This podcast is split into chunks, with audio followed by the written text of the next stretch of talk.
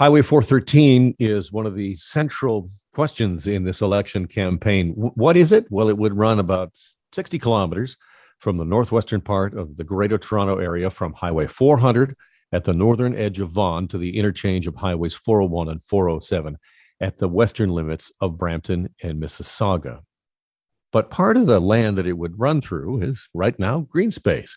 And according to an analysis conducted by the Environmental Defence Canada, construction of the highway is going to be detrimental to some 29 federally listed species that are at risk. To talk more about really what's on the ground level when we talk about Highway 413, I'm pleased to welcome to the program Dr. Ryan Norris, who's an ecologist, an associate professor at the University of Guelph, and we have reached him where he is studying uh, migratory birds in the Bay of Fundy. Welcome to the program.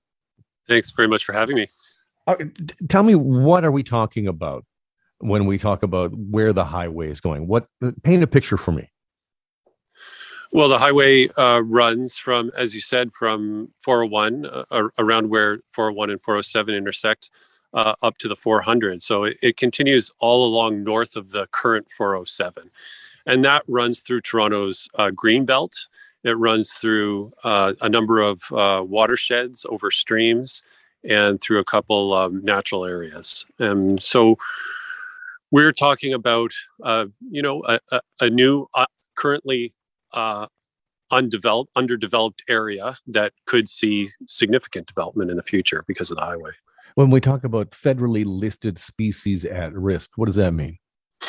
Well, those are species that are of concern um, that have been assessed by an expert committee. Uh, depending on the type of species, different committees focus on insects, birds, mammals they're assessed as they're at risk of extinction and there's various levels of th- of assessment um, that those committees um, put on species but right now as you said there's 29 the highway would run through um, areas in which 29 federally listed species uh, you know are, are of significant concern. Hmm. There's always this challenge of, the, of development and infrastructure uh, opposed to you know the natural world that is out there. What to your mind is at greatest risk from the highway?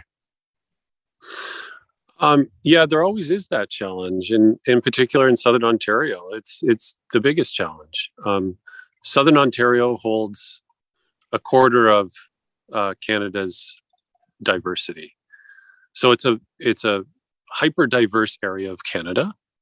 And it obviously is a very um, developed area of Canada too. So there will always be those opposing pressures.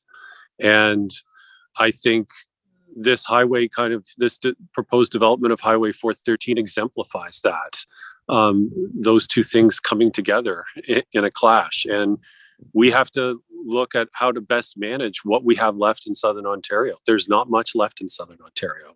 We need to be able to preserve our biodiversity. We need to be able to preserve our drinking water. And when you you know drive through southern ontario what you're seeing are remnant patches of habitats and forest fragments and so forth interspersed between urban development and farmland. There's not much left and we need to do our best to preserve what is there. Uh, elections are about a lot of different things. And so here we're choosing our our next government and you know we're considering what happened during the pandemic. We're thinking about all kinds of things. I, I, are you disturbed that this highway has become kind of a referendum in a, in a, greater election? Like we're not actually just only talking about the highway but the results of this election will determine whether or not it goes in. Yeah i suppose. I mean i i'm not going to get much too much into the politics but um I, am a little, I, I'm, I'm a little surprised, and um, you know, it, it's I, I don't like seeing it being an election issue here. I mean, there is the conservatives that well, clearly, if if uh, elected, will try to go through with Highway 413, and and the other parties won't, as far as we know. Um, so it it has become a huge election issue. I I think I think it's an important issue. I'm kind of sad to see it as an election issue, though. Well, Dr. Norris, I appreciate your time. Could you just kind of, just for us here in, in where we're in a heat wave right now in uh, Southern Ontario, paint a picture of what you're seeing right now? Well, I'm. You're in a heat wave. I'm wearing long johns and uh, and a sweater right now. I'm in the in an island in the middle of the Bay of Fundy, which is the waters that separate New New Brunswick and Nova Scotia. It's the area with the highest tides in the world because it's a big bathtub, and uh, the tides go uh, up 20, 25, 25 feet um, every day. And uh, a, I'm on a beautiful island, uninhabited, and I come here every year to try to understand. Um, populations um, of migratory birds, what makes them go up and down. And it's a long term study. And uh, I, am grateful to be able to come out here and um, study them uh, e- each time. And I'm amazed. And I continue to be amazed about being out here and what, and you know, it's a learning process and it's a wonderful place to be. So, um, but uh, I still want to be back in Southern Ontario and I still want to see diversity back in Southern Ontario as well. Dr. Norris, appreciate it so much. Thank you so much. Thanks very much.